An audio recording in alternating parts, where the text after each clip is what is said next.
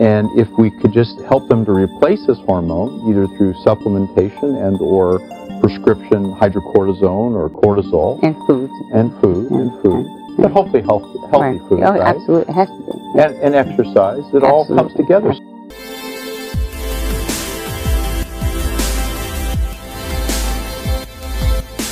What are you seeing in people with low cortisol levels? Uh, what do you observe and what kind of symptoms do these people have? It's kind of an interesting thing. Cortisol actually acts like, you know, like, like it escorts, if you will, kind of like the Union truckers. It brings energy into the mitochondria of your brain cells. The mitochondria is where you make energy. It's like the power plant. And so it brings it in, it brings it in, and if yours are on strike, you're in trouble because you're not getting that energy in there. You're not getting the fuel to go in there. That's glucose. It's what Dr. Hertoghe described as catabolic. In a positive sense, it's releasing uh, free fatty acids, glucose, and amino acids into the general tissues where it's needed, as you mentioned with the mitochondria, to create you know energy or its purpose. So without enough cortisol, in the brain, it actually helps to show, you know, it brings it into the mitochondria. So it's, it's, it's, it's, it's integral in bringing it into the and the mitochondria. mitochondria is the powerhouse, the source of energy of, of every cell of the body. That's where you're making energy. And, uh, and you have lots of them, but that's, you know, you do need to have something to help it get in, and that's cortisol. And if you don't have that, your brain sends out a signal. Several of them. One of them is that, um, you're in trouble. That's number one. They say, hello, this is the brain broadcasting system. This is not a test. Right? and it sends out an emergency signal, but not the same pathway. It goes right to the center of the adrenal gland, and it ca- causes the adrenal gland to have a surge of adrenaline. Now, adrenaline, like I like the concept of the, the union truckers for the cortisol. Adrenaline's like the strike breakers. They come in, they can do the same thing, but they do it at a cost. It's too much, it's too little, it's never quite right, and fights break out online. so that it, it makes you kind of very anxious. And a lot of things that adrenaline does has been attributed to cortisol, unfortunately.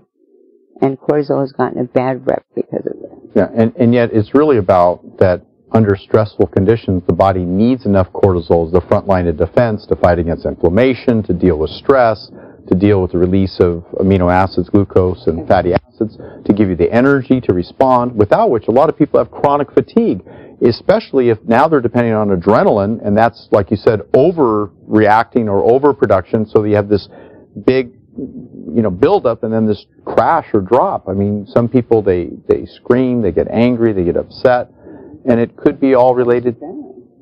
Adrenaline is kind of like kindling, you know, it sort of like sets them up and it gives them energy, yes. And some people who don't have enough adrenaline will fall asleep. They'll be very tired. And the people that have a lot of adrenaline, it's sort of like this kindling that's waiting around and one little spark from someone and they explode. Right. So it's almost like um, they need the trauma to get excited, or the drama. I think you once said drama queens or drama people. Well, I call it the trauma drama effect. That's my book, right? The trauma drama effect, the chaos driven life. That they need to have that excitement in so things are too calm and relaxed, Oh, they it's get it. terrible. It's hard Yeah. for them because Yes. they can't produce enough synthetic cortisol or adrenaline, and they they they trigger arguments. They create chaos. They create drama. Not on purpose. Not that they like the results of it. They don't even realize they're doing it. It's kind of like a dog being wagged by its tail, right? And they don't know why. I mean, just they just do it, and it and they don't like the results, but they can't help but do it, and because they need. And and I see that people that are in in using drugs and everything, unfortunately, um, they have two modes. They're either uh, they're either bored out of their minds or they're overwhelmed. And in both two instances, they'll wind up using something because they can't stand how it feels. The bored part is before they're able to have enough fuel in their brain. It also makes you eat sweets, right? Because your brain cells, it's, it's like they, they're sort of isolated. They don't know that they're maybe, maybe diabetic and have lots of sugar in them, but it's not quite, it's, it's, it's, it's out there. It's not in the brain cell. Sugar actually lowers your cortisol later on, and that's not a very good thing. And um, it, that's where the sugar lowers the cortisol, and then you're going to feel even worse later. And actually, insulin gets involved, and insulin increases, and then your sugar drops, and then you need to eat again. So it's the same sort of mechanism with alcohol. Alcohol will increase your cortisol briefly, and very briefly, and that's the, that's the that's a kick in the head with it because it's very brief, and then it drops off, and then you have to keep drinking to keep it elevated. So is it possible that if we were to take um, a population of quote unquote alcoholics who have difficulty abstaining from, or they take a drink but one's not enough to keep drinking and they, they go on drinking binges on a regular basis, could this population then truly be a group that might be deficient in cortisol if they were to be measured? And what tests would you do to measure they actually, They actually are. There have been studies to show, okay. there were studies out, out of Yale where they showed that, you know, in a group of people that were alcoholics, and there's more than one study, there's many, more than just out of Yale, that show, and it's something I mentioned in the paper, but it shows um, that people um, who who get stuck to alcohol, they, you have to have two components. You have to actually have it increase your cortisol. You have to have it help you, and because of genetic differences, it doesn't do that to everyone. Um, but it has to give you a good feeling. Well, you referred to the journal, the Annals of the New York Academy of Sciences, and in this journal, you put forth uh, several concepts about, say, an example of alcoholism, or it could be uh, addictions to, say, drugs.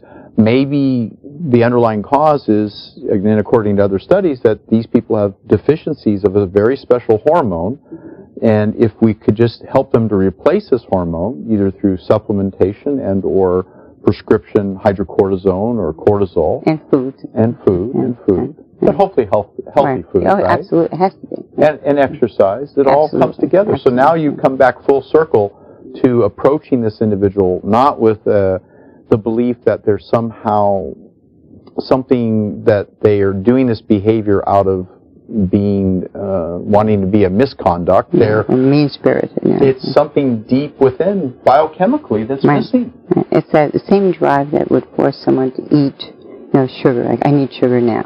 It's that same drive. It's a, it's a it's not something that I would you know like, fault someone for. It's just it's, it's they're driven to do that, and it's a it's a it's a rescue thing. It's basically a survival mechanism. And so they do it to survive. They don't know why, but they do it to survive.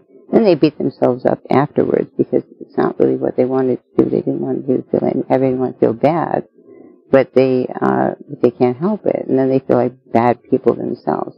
It's it's a um, yes, it's really a sad thing. I think the thing that helps people that is to have an understanding that it's, that they're doing that as a survival mechanism. Why are they doing it? Know what these hormones do, and and all the hormones have an effect on your emotions and uh, and your your basic concepts of things also have an effect on everything. So if you have a certain belief system, the people that meditate seem to have a much better time of it. You know, they just kind of you know they, they have a different sense of things. Right? If you change how you perceive things and you change what you believe is bad for you, then you, you know, I look at it in, in terms of cortisol. I look at the total body cortisol as a vat, right, of cortisol. Mm-hmm. And then it's constantly being, it's a dynamic system. There's constantly stuff leaving and there's cortisol coming in. I, I draw a little spigot coming into, and it drops it in. Now, if you can't make enough to cover the holes on the bottom that it's where it's being utilized, emotions, like if your, your mother-in-law is coming, let's say, you don't like her, and then so then the hole for emotion kind of widens, and so you pour out even more, you lose it. But if you change your concept about that, and you know it's okay if she comes, you won't you won't use it up, you won't waste it as quickly. So if a person learns stress management techniques, uh, probably uh, meditation. We use timeline therapy to help people to release negative emotions, go back into their timeline so they don't keep repetitively as in a gestalt method of recalling all these past events and then building them up worse. And, you know, of course, with all this uh, intervention, uh, we can't ignore the fact that these very same people uh, might benefit from deeper, more quality sleep. Probably, if we look at the nitric oxide cycle, find out if they're depleted there, report, restore some nitric oxide, may help the neurotransmitters. So deeper quality sleep in the REM phase may help them to produce better quality hormones. Maybe outdoors in the daylight, that helps with cortisol. So there's a number of lifestyle things they can do. Sleep, sleep is pivotal. Pivotal. Sleep is, is absolutely essential. If you don't sleep and you don't sleep well, and a lot of people can't because they have making a lot of adrenaline at night. So anything that will help them to quiet that down where they can sleep is helpful. It's a matter of things go bump in the night. So I think that's when more fear there's more fear. Uh, but it's an adrenaline thing, and it's hard for them to go to sleep. They're constantly scanning. Not the adrenaline makes you do it, not the devil makes you do it, but the adrenaline makes you do it. It's sort of a, a scanning process where you're looking constantly. You know, it's not on purpose. It's it's a subconscious or unconscious kind of drive. You're not thinking, I'm going to scan everyone and make sure I'm okay, but you're, you're alert to every noise. For the guys that you know they don't want to seem all spracked out, what I'll tell them is kind of like being a ninja, right? Because they can they can tolerate that concept. It's Right. not like they're all spracked out. They're just like a ninja. They, they're just aware of everything, and they are. One of the things we did, Dr. Shooter, is we, we went looking at the research and the evidence, and I, like you, attend workshops, and I'm a diplomate of the American Academy of Anti-Aging Medicine. So with all this training, I decided that if I created a product called Adrenal DMG, see, if I called it Cortisol Restore, people wouldn't understand that because there's a bias against restoring cortisol. But people understand adrenaline, and they understand the adrenal gland, and dimethylglycine, if they look it up, they'll understand it helps the liver process chemicals and so forth and generates natural energy. But within the adrenal DMG, one of the core substances that's necessary is ad- adrenal cortex, which is essentially the main derivative of cortisol. If you taste it, it tastes identical. It's got that little, you know, you know strong taste a little bit bitter, Bitter. bitter, yeah, Yeah. that cortisone does. And I know you use time-release hydrocortisone. There's cortisol that's available. Even hydrocortisone within the cream, some claim will give Yeah, some It's absorption. hard to absorb. It. Yeah. But o- all that being said, if we help people to first recognize that there could be physical symptoms, and then you mentioned there's certain blood tests that can be done that, that may determine further that this person truly is um, cortisol deficient. It's not adrenal deficient, it's cortisol deficient first. Uh, what, what are some of the blood tests that you would do? Well, you know, I look at it from the, I guess you can do, you can do saliva testing, and that supposedly gives you the free cortisol. There's hormones. Like a, a morning, noon, and well, late yeah, afternoon. However, how many or times blood tests you would do a couple times. I would right? do twice, but, but Morning and, you so, said so afternoon. hormones exist in the blood in two ways. Okay. One way is uh, attached to a protein carrier, and the other way is floating around by itself. It's free. It's a free, and I kind of look at it as a like a three-dimensional thing where you have uh, let's like a, let's say a half round with that part being the active site, and then if you have something else that comes along and covers it over, then it's not active. You know, it's really ready for elimination. So uh, it's the free component that's useful. So getting a total level is not as useful.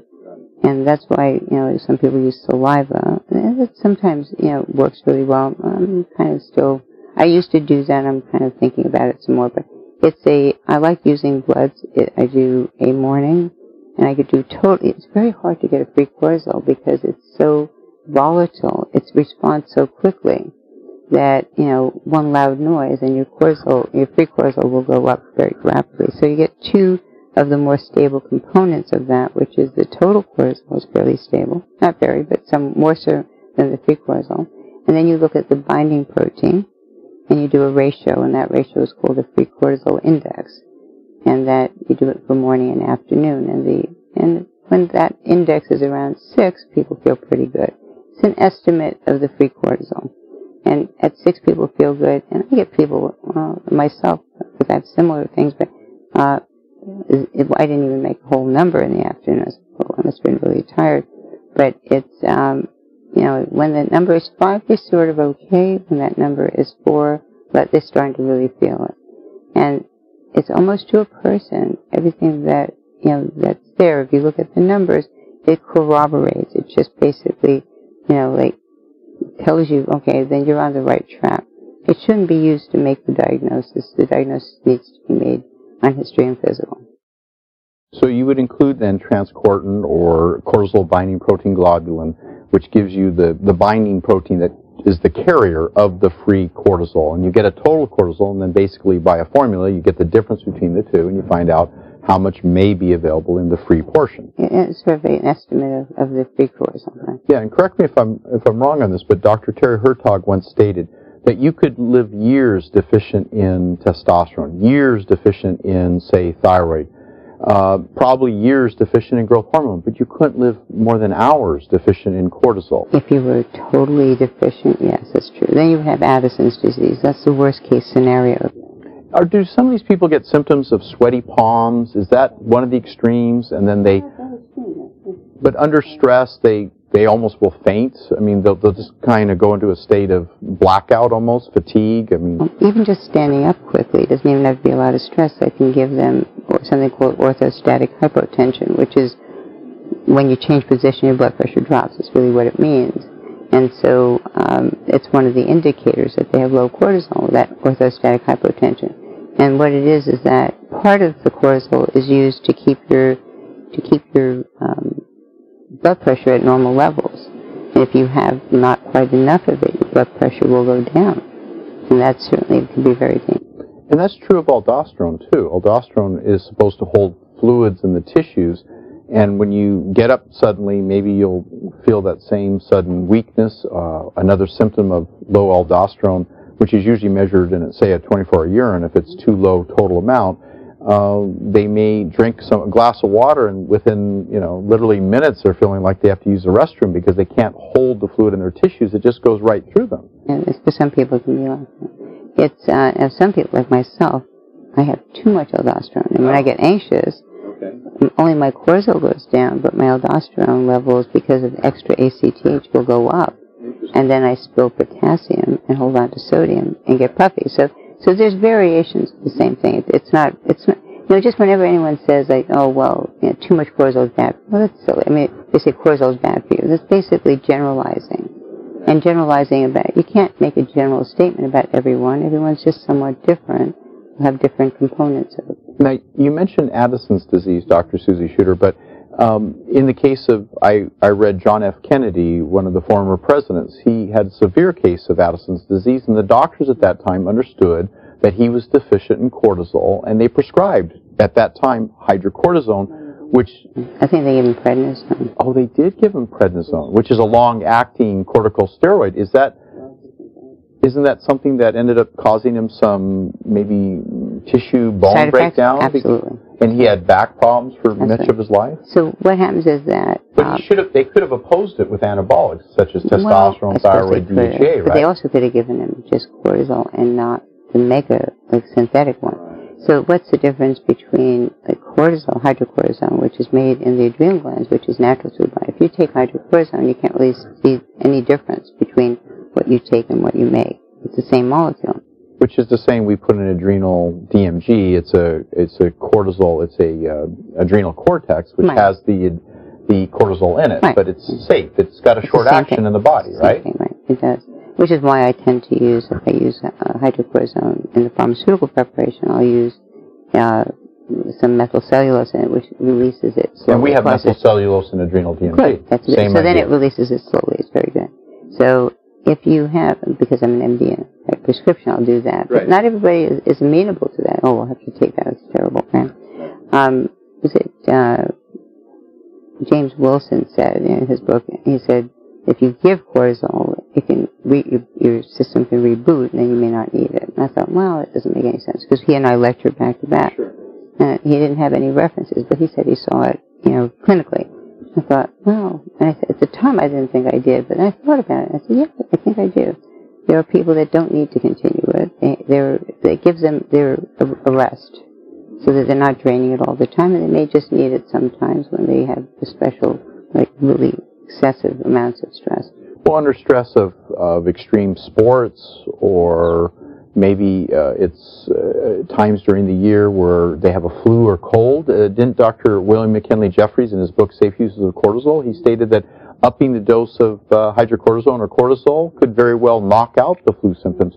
And yet it's almost a contradiction because some people think of cortisol as somehow depressing the immune system. So what is the action there? The difference is that too much cortisol can suppress the immune system. So, Okay. so it's a matter of degree. So it's so I, I like you know what you know, Terry. I used an analogy that was a little bit different. I used like you shoot a fly with a cannon, you have big holes in your ass. I like his analogy. I like I like Terry. I mean, you may get the fly eventually, but you'll have big holes in your ass. Right. But I like his analogy better because it just kind of was very visual. He said it's good to drink six to eight glasses of water a day. So you drink six to eight gallons of water. That's not good for you, right? No. So then that's the difference. So now we attribute the uh, you know cortisol properties to the six or eight gallons of water, and we say, oh, water's bad for you. Which is like the synthetic prednisones and corticosteroids, because they're so strong, even in five milligrams, the action is just lingers in the body. So it's not a matter of, it's not even a matter of like amounts per, this is going to act differently in the body. So what happens is that you have a molecule, and it has a certain three-dimensional spatial orientation. And they, and, and the pharmaceutical company will take and put a chemical moiety, like a chemical grouping onto it. Not so that they can improve on Mother Nature, so they can patent it, really. Right. It's, it's a business, really. I'm and I don't you point them. that out Yeah. to people. Yeah. And, and it basically what it does is that it's almost like cortisol. It's not quite, because it contorts the molecule three dimensionally.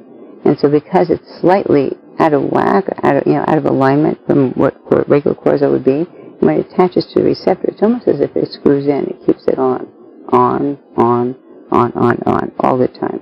So that's why it's way more potent, even dose per dose.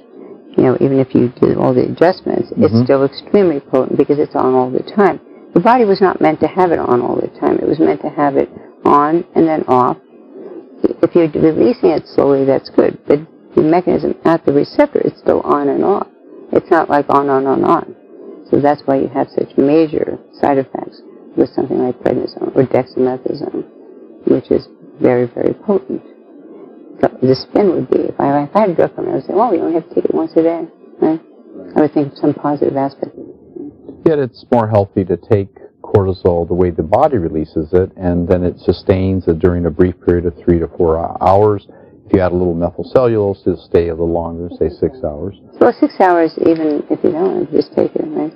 Although it's not, you know, I found when people just took it without the methylcellulose part of it, it would just go up and it would go down. And then all day long they were constantly chasing themselves around, as I did too. Yeah. I know in our intake uh, clients, we have a short version uh, that reviews all the pro- probable most important hormones and the relationship to symptoms. And then later, because you always say treat the patient, don't treat the labs. I mean, you're, you're dealing with the patient and what's their issue, not only the the history and physical, but some of these questions, do they ring true for a cortisol deficiency? Shortness of breath, allergic reactions, sneezing, runny nose, sore throat, uh, need 20 minutes to one hour daily to nap or quiet time just to get through the day, low resistance to stress, dizzy when standing up, uh, low blood pressure, uh, fast beating heart in stressful situations, feel better after eating something sweet, craving sugar, salty, spicy foods, digestive problems, nausea, underweight, inflammatory arthritis, inflammation to uh, intolerance, excuse me, to medications, food uh, allergies, allergic symptoms present in the nose, throat, ears, and skin, brown age spots, and large white spots of depigmentation or eczema. Are all these probable relationships to low cortisol? You may have to be careful because when, when uh, what I've noticed is that when people go through these lists, they go, well, I don't have that, I don't have that. You don't have to have everything to have it. You can have maybe just a few things. So, like, not everyone that has low cortisol is thin. If they eat a lot of stuff because they have this craving for mm-hmm. food or to this make cra- up for the Oh, yeah. because they just need something. Because it increases their cortisol. They feel better, briefly. So if they eat sugar, now they- they're going to eat a lot of it, but they're going to gain weight if they have a lot of insulin. It's going to make them gain weight. So everyone is thin. So is it a myth that people, if they take something that restores their cortisol level, that they're automatically going to gain weight, as all the TV commercials led people to believe that that somehow this cortisol is the bad guy, we got to suppress it because it's the cause of you know abdominal obesity and so forth? Um, that, that's just sort of like that. That's actually silly because what they're doing is they. So if you look at it as a as a pie chart, right? Like a half pie chart. Basically, it's the rule of thirds that applies in medicine. It's not really, um, you know, one way or another. Basically, one third of you know the rule of thirds says one third of the people have this, you know, have too much. One third of the people have too little. One third of the people have just the right amount. And so, two thirds of the population doesn't have low cortisol. Actually, two thirds of the population doesn't have high cortisol either. Right? Right. So to say that I think abdominal obesity really is a lot of insulin and poor diets, right? Yes. So it's not just cortisol, but what they're doing is they're taking a page from the people that have too much.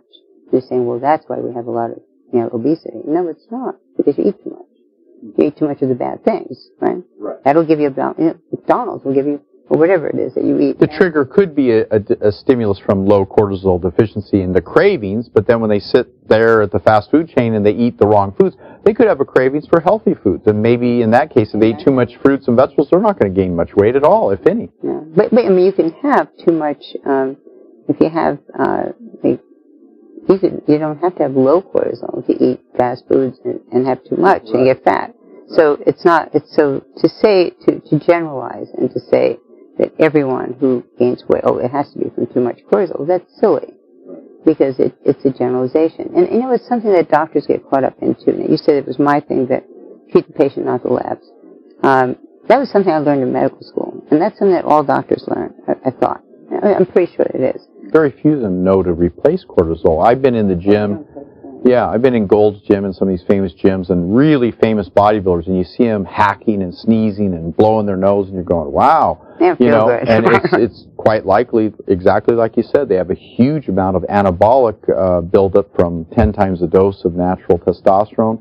Uh, they're using synthetics often, and uh, uh, they, they may be aware of the need to cut out excess estrogens. They use an inosterol and arimidex and so forth drugs, uh, but they have no clue about the importance of cortisol and how that would actually, in my experiences, when you're working out and you drive the body hard, and if you can support the adrenals with proper dosages of cortisol where it's necessary and supporting good sleep and quality uh, workouts, then you can actually increase the testosterone and growth hormone levels to higher levels than normal up to where they work synergistically for the body. You don't drop get- you out get a from workout. congestion, cold, You get a better You workout. get a better workout, and uh, you, you don't have any downtime. I mean, the amount of downtime these people have in the gym because they get a cold or flu and they think, oh, someone sneezed on me. Well, it's not exactly that. It's an internal milieu of their Sneezed own on themselves.